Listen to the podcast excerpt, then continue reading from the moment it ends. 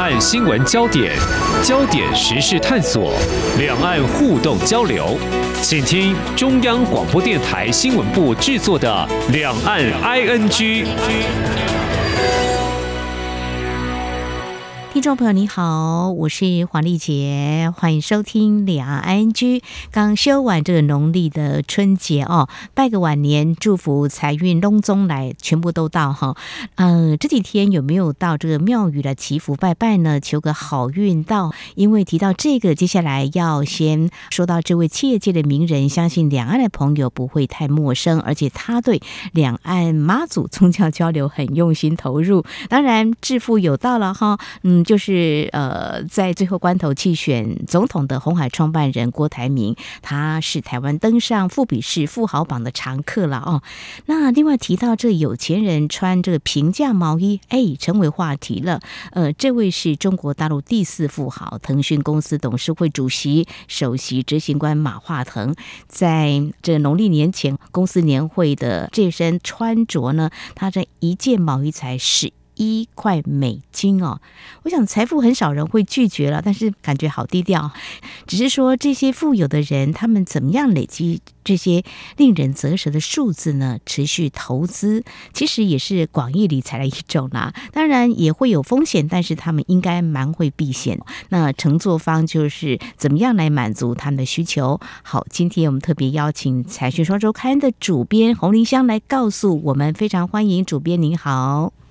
主持人好，各位听众朋友，大家好。好，我想先用这个字眼，台湾人究竟有多幸福？我想财富多的话呢，应该也是构成要素之一。我刚才举的这些富豪代表性的名人，门槛可能稍微高一点。不过事实上呢，呃，在你们的报道当中有特别告诉我们哦，有一些数字哦，就是台湾至少有七万人拥有百万美元以上的金融资产，也算是蛮有钱的。的了吼，那我自己又观察了，台湾有高达九成五以上的中小企业，他们历经大风大浪，有些不免。也会受伤，但是他们调试都蛮好。当然，更多的是经营有成的隐形冠军。诶，他们有钱了，相信也会很低调。我觉得很有意思，里面报道当中有特别提到哈，这位有钱人哈，真的是还蛮低调的哈。这个好像是理财专家，理所当然就成了他们咨询请教的对象。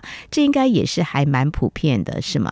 对，其实就像呃主持人刚刚有提到，就是说好像最近那个。中国的这边的富豪，他们开始穿着比较低调，因为我们过往都会觉得说，中国那边的富豪，他们都是顶级富豪，然后都可以跻身世界等级的这样子，他们都会穿的比较外显一点这样。那台湾呢，其实我虽然蛮多富豪的，但是像主持人刚刚提到的那个郭台铭啊，像以前我们在跑红海的时候，其实他请我们吃的都是他的家厨做的水饺、豆干，然后小鱼干这样子，其实他们都非常刁。但是我记得我有一些大陆朋友，他就问我说。为什么台湾有钱人都这么低调啊？那现在中国开始低调，因为其实真的是，就是你有钱比较久了，你就会对于一些物质，你就会觉得看的没有像刚开始就是有钱的时候富起来。那其实台湾人真的是呃富裕蛮久，而且这个资产啊，还有他的那个人数比重，可能比你想象多多得多。那之前就是前一阵子社群平台上面有在热议说，台湾人就是。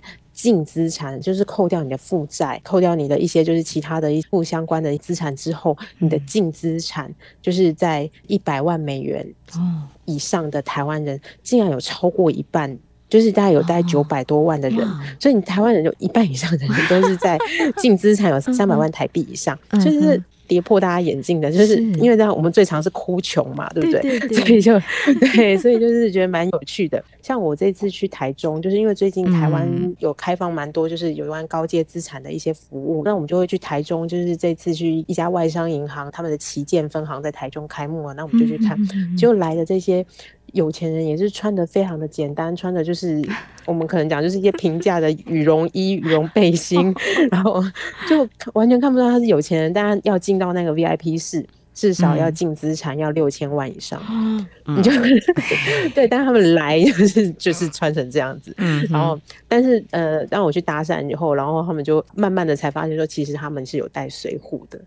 然后就远远这样看，还好我就是真的就是很正当的去跟人家聊天，然后没有做什么坏事，不然可能就被打飞了这样子。那我们就会去问他们说，就是像去年，其实去年是一个非常动荡的一年，那我们都会想说，那有钱人他们今年会怎么配置嘛？因为其实大家都看很多各家报告，都觉得说今年有很多投资的风险要去避开。那这么多投资的风险里面，让有钱人他们是怎么做呢？其实我们发现说，虽然有钱人的确。呃，可能真的是资产太多，然后可能有时候会踩到雷这样，但因为他们资产够多，嗯、他们又做得更够分散，对，对，所以呢，他们其实对他们来说受伤的没有我们想象中外界所报道的那么的严重。这样，那、嗯、譬如说像前阵子，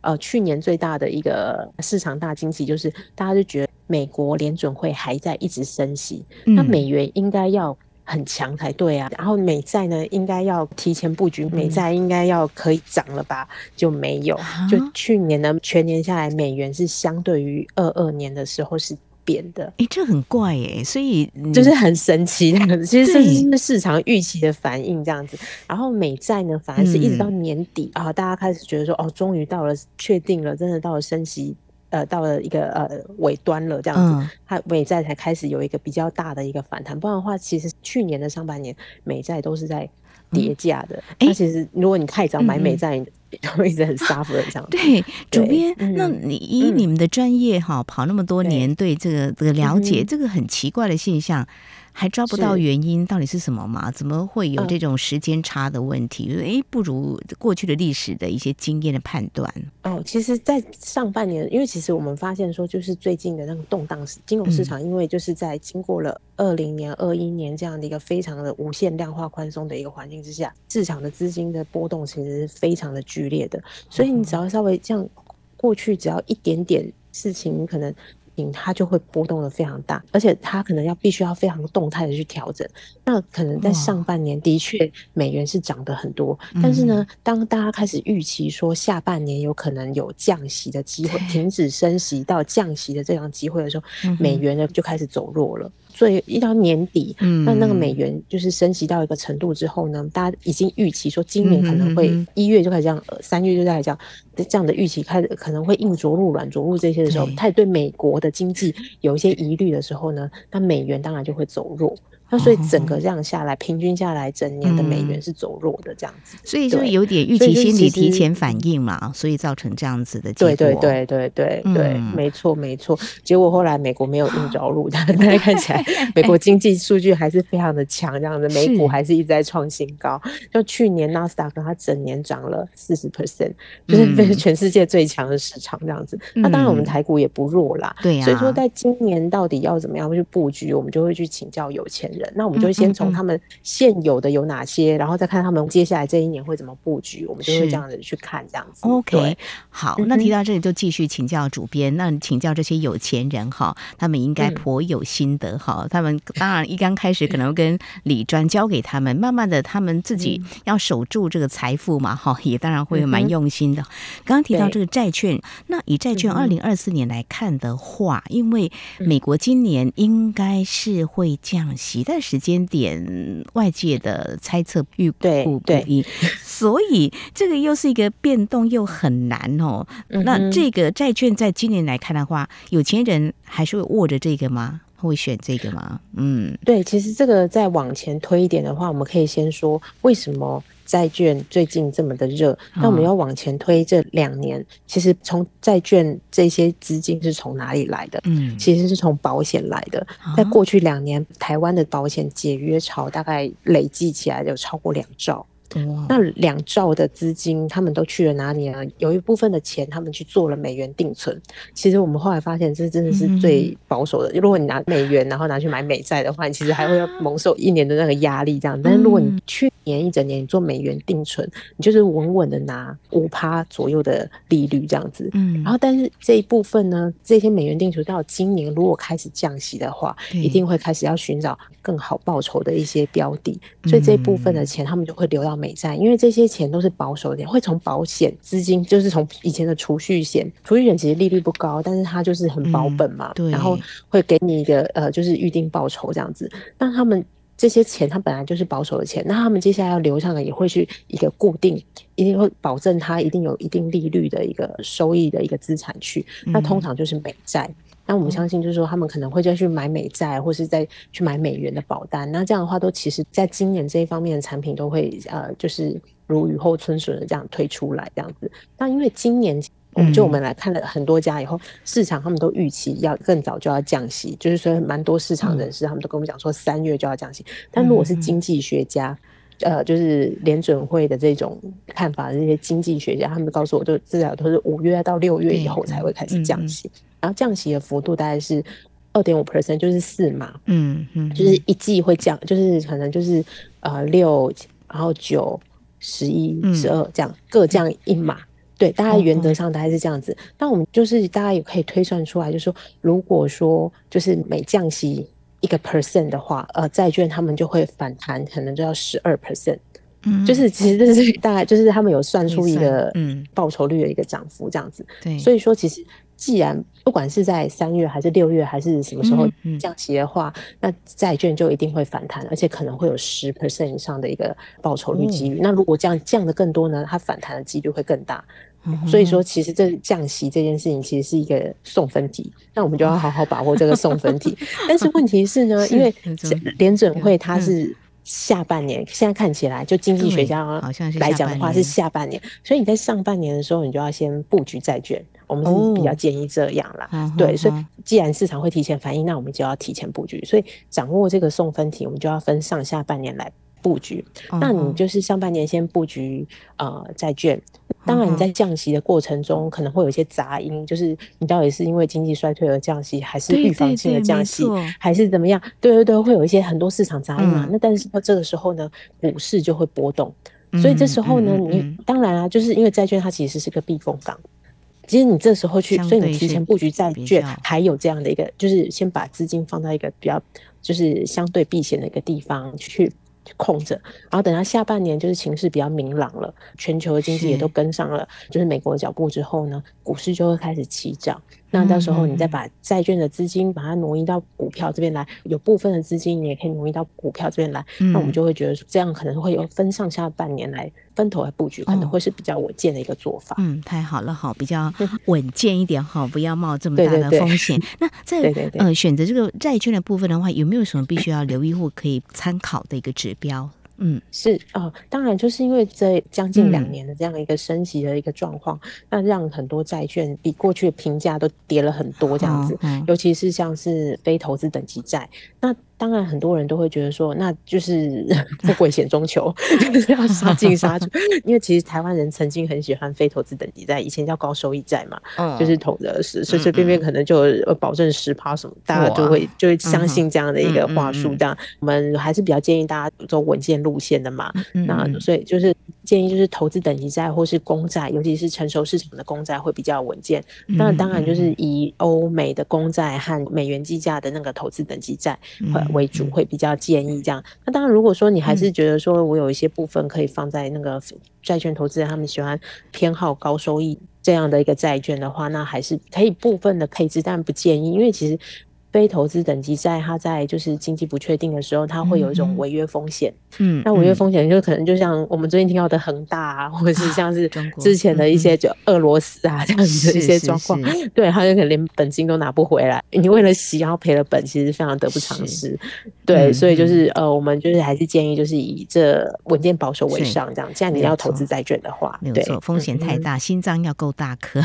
不要给 自己本要够强，真的本要够多，没有错。好，这是在节目前半阶段，非常谢谢我们财讯双周刊主编洪林香带给我们哈，就是怎么样来理财，这是有钱人哈一些 people 了哈。那稍后节目后半阶段，我们再来谈，除了债券之外，哎，还有哪些是可以考虑的？就是说可以给刚进入这个门槛的哈来学习一下哈，怎么样来做好这个财富的管理？我们节目稍后回来。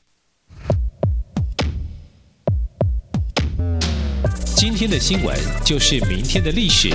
探索两岸间的焦点时事，尽在《两岸 ING》节目。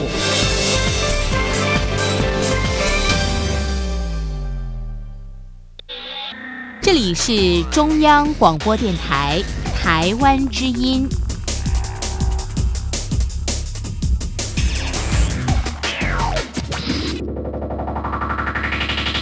这里是中央广播电台听众朋友继续收听的节目《两岸居》。我们在今天节目当中邀请到《财讯双周刊》主编洪丽香，继续在我们节目当中来谈怎么样理财致富哈。当然，这风险一定要好好的来避开哦。那嗯，刚刚提到就是说，呃，从二零二三年过去这。一年哈，美国暴力的升息，那在今年应该是会降息。其实这影响了我们在这个理财这个部分的话，债券呢是一个可以考虑的。在今年特别还是会有波动，因为时间点不知道美国今年什么时候会降息。那接下来还有呃哪些的理财的工具是可以好好的来考虑的哈？呃，有一些什么理财私募基金的，因为有时候也会听到一些他们在。讨论这个，这个在二零二四年的现在是也可以试着多去关注一下它的可能性嘛？就是说可以考虑吗？是因为我们其实也有发现说，其实过去我们在理财都是讲股债配置，就股票、债券。现金这样就好了，这样。但是其实有钱人，因为他们资产比较多，所以他们会其实会做得更分散。他们除了股票、债券这种公开市场的东西之外，他们其实做蛮多就是私募的东西，还有就是呃比较低流动性的一些商品资产，他们也会开始布局。因为其实低流动性的商品对他们来说，其实某种程度是一种保值的方法，像是不动产，像。对啊，大家应该也知道，就是说，虽然就是政府一直就是有压抑，就是想要做打炒房这件事情，但是就是房价还是居高不下，因为这个真的需求很大。对，然后那那个成本也一直在提高，因为有俄乌战争啊，然后原物料啊这些的那个，尤其在通膨比较偏高的一个年代里面，原物料的涨幅就是一直会价格就是会居高不下。那像去年啊，金价就创了历史新高，那今年会不会呢？我们相信应该还是会维持在一定的水准以上。因为其实呃，一方面，因为美元它既然要结束这个量化宽松这样的一个阶段，它主要比较紧缩，但是它的量还是非常的大，所以说其实中长期来看，大家对于美元中长期来看是看淡。所以说，因为美元和黄金它有一个相对关系，那如果美元走弱的话，啊，黄金就会走强。所以说，蛮多呃经济学家都还是认为说黄金。就是贵金属，它今年还是会有一定的保值的程度在，至少可以打败通膨。所以呢，如果就是有钱人的话，就是你还是可以持有一些黄金来作为一个分散风险的一个概念，这样子。对，那另外就是私募的商品的话，其实前几年有一些就是大家号称是私募的基金，就是去年都因为升息的关系就。爆雷了，这样子，像之前有报过什么澳丰基金啊，这样，对，但其实这一些都不是正式的一些所谓的私募基金，有钱人他们的私募基金，他们都是去透过一些管道，特定的管道，然后去呃买到的那种，譬如说很多公司它会发公司债。而且是上市贵公司哦，不是像那些之前暴雷的那些公司，嗯、那些那些那些私募基金，嗯、对，那些都是呃，你根本没有听过，根本不知道那些公司在哪里的那种，嗯、呃，他们所发行的债券。嗯、那这些就是真正有钱人，像是我们常知道，就是陈泰铭，国巨的创办人、嗯、董事长这样，对，他们会去买的这些私募基金，他们通常都是上市贵公司。然后他们在为了要筹资，譬如说他们要创新转型啊，或者要做 ESG 啊，他们需要公司要就是数位化啊，这些他们都是需要资金投入的。那他们其实不会去找银行借钱，因为银行借钱对他们来说反而麻烦。虽然利率可能偏低，但是就是过程很冗长，还要经过银行投审会。对他们来说，这些老板们他们都会觉得说这些太麻烦了，而且其实他们更需要的是有人来帮他们做。后续他们本来要做的就是就是这样创新转型啊，这些事情，所以他们其实会透过私募基金来去筹资，而他募进来的话，不只是资金，他会募进他的策略，募进呃就是策略合伙人，就是伙伴，那他们就可以一起进来。譬如说像呃很多公司他们会愿意让呃陈泰明进来，因为像这几年我们看到陈泰明他入主，他其实透过私募在不管是可转债或者是一些入股的方式。建立了他一个很大的一个国际集团，就是因为他可以发动其他的策略联盟的机会，然后带给这些公司他们有业务发展的可能性，所以说其实蛮多公司对这方面的需求是蛮大的。那只是就是这两年因为利率很紧，其实过去这些私募他们都是跟银行借了便宜的钱，对，再去投资，那中间就会有个套利的空间。嗯、那因为去年实在升息升的太高，所以套利的空间被压缩了，所以就很多公司 他就撑不下去，然后很多基金就因为这样就不敢再投资，不敢再去做更。扩大投资，所以去年是一个蛮紧缩的一个状况。但今年呢，因为我们有发现说，就是今年的就全球的私募基金啊，他们的闲置资金，他们没有投出去的钱已经破兆美元了。哦、对，所以他们今年一定要下去，对呀、啊，不然他们就拿到手上都其实也对他们来说也是有很大的成本压力。对，对，对你没有用掉的钱，对他们就是成本嘛。对，嗯、所以就是他们今年一定会扩大去投资。但我们能做的是什么？我们就是跟着这些。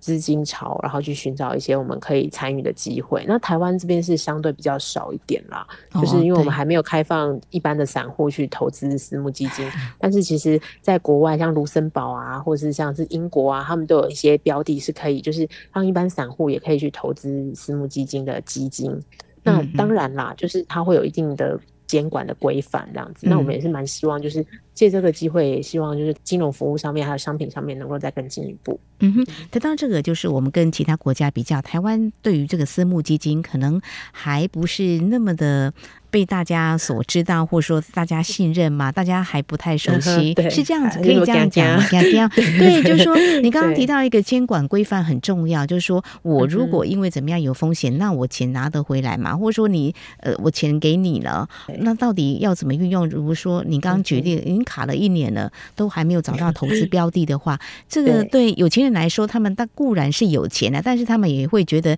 到底钱会怎么样来运转，怎么样来投入。这个部分的话，当然这个是有关法规还有国人的这种投资习惯的信心，这个都有对对有影响。对，那那他们当然还是有一些就是标的可以去，因为像最前面有提到说，他们还是有蛮多可以就是应用的工具，像是最近就是、嗯、呃这几家台湾其实财管二点零从二零二零年开始开业之后，嗯、其实它有针对一些专业投资人或是高资产的族，就亿元大户，呃，开放一些业务这样子。然后其实银行他们也努力的去做了蛮多，呃，努力去开发一些新的商品，这样。嗯、像有一些结构型商品，就是以往啦，大概结构型商品通常是连接债券，都是保本型的。嗯、但是呃，因为就是主管机关有一些相关开放的一些业务之后呢，那个结构型商品开始有。呃，就是连接股权的，嗯，也有连接外汇的，嗯、虽然不保本，哦、对，它就不诉求保本了，嗯、但是你可能会有更好的报酬率。哦、这也是就是最近银行在推，我看玉山银行它就推一个结构型的商品，就两个礼拜就卖了四千五百万，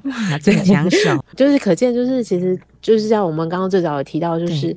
保险解约潮之后，其实有钱人满手现金，他们需要这个资金，需要找一个可以锁利，然后又可以给他们固定收益的一个工具，这样子。所以说他们是对这方面的需求是还蛮快的，蛮大也是，所以蛮 对他们保单啊，或者是 就是这种结构型商品啊，又预计会比那个降息之后更好的报酬的，他们都会很吸引他们。嗯哼，所以就是在这银行端，这个金融机构他们也要呃很快动脑筋，呃，可以组合。合成一个什么样的商品，然后更吸引他们愿意把钱投放在这边。如果再回到最后，我们来谈这个私募型的基金哦，再连接到产业面，嗯、我想他们总是要投资一个比较呃能够获利哈一个发展性的。那是不是可以看到在哪些产业目前是私募基金他们所瞄准的方向？嗯，是，就是其实是呃蛮多都是新兴的产业。嗯、那像台湾的话，可能就是离岸风电，哦、或者是。像是呃，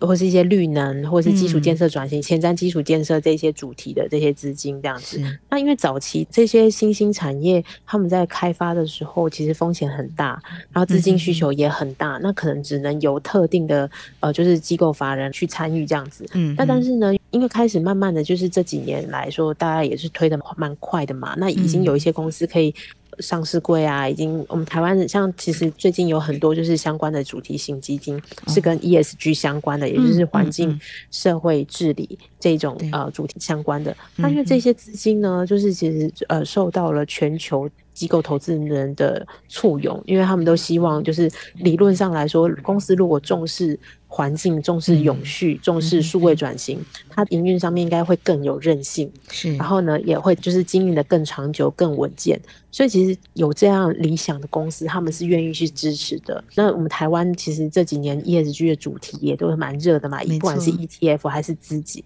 还是那个基金，是是对对，就投资人都蛮愿意。像我们就有统计说，嗯、呃，在去年年底为止，台湾已经有四十七档的境内外 ESG 主题型基金，哇，那规模已经超过了四千多亿了。那可就是其实在今年还会再继续，就是大家对于这方面的主题也是希望能够透过这。不管是就是你是要为地球尽一份心力，嗯、还是说真的就是希望能够长期投资，然后一家好公司的话，那这样的资金的力量是非常的。打他可能没有办法给你一个很暴冲型的标股，嗯嗯、很标的那种报酬率，但是他就是长期稳健。那我们也是希望能够鼓励投资人，就是往这一方面去支持这样子。嗯对，嗯、不光只是自己能够赚到钱，而且为这个社会、地球都能够尽一份心力，这是一个蛮新的一个趋势的概念哈。好，我们在今天呢，非常谢谢嗯，财讯双周刊主编洪林香带给我们怎么样从这个拥有这个高财富的。朋友，他们怎么样做好理财管理？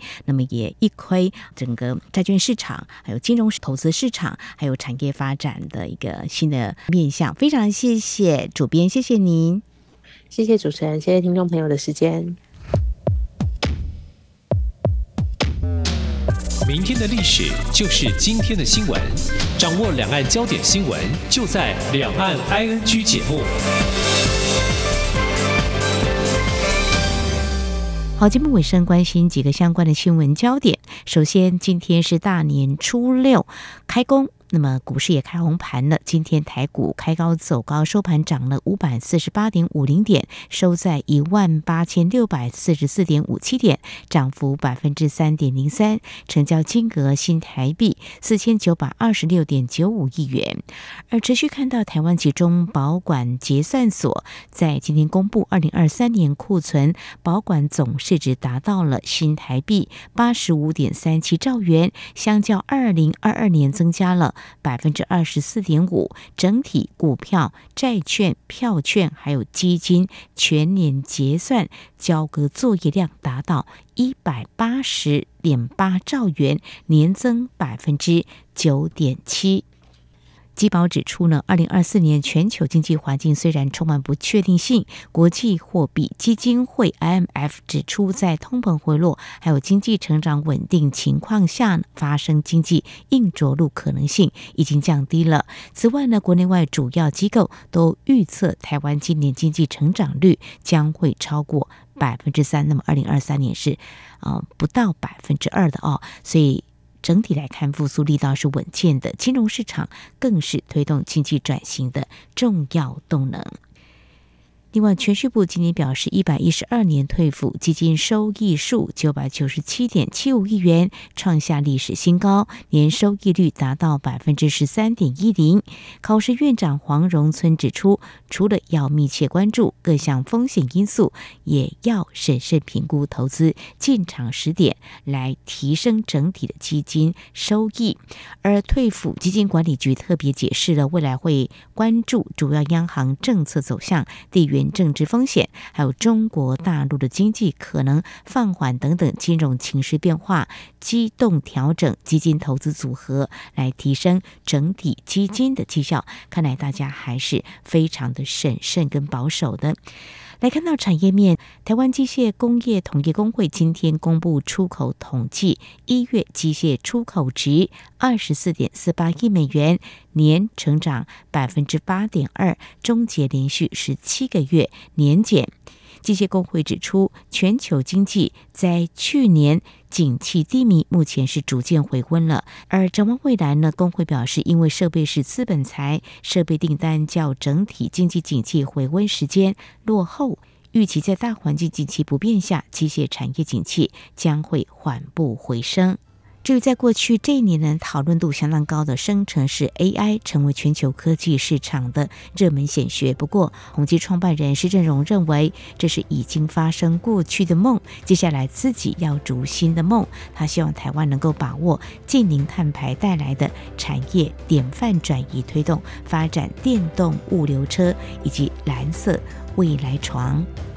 好，以上就是今天两岸剧节目，非常感谢听众朋友您的收听，华丽姐祝福您，我们下次同一时间空中再会。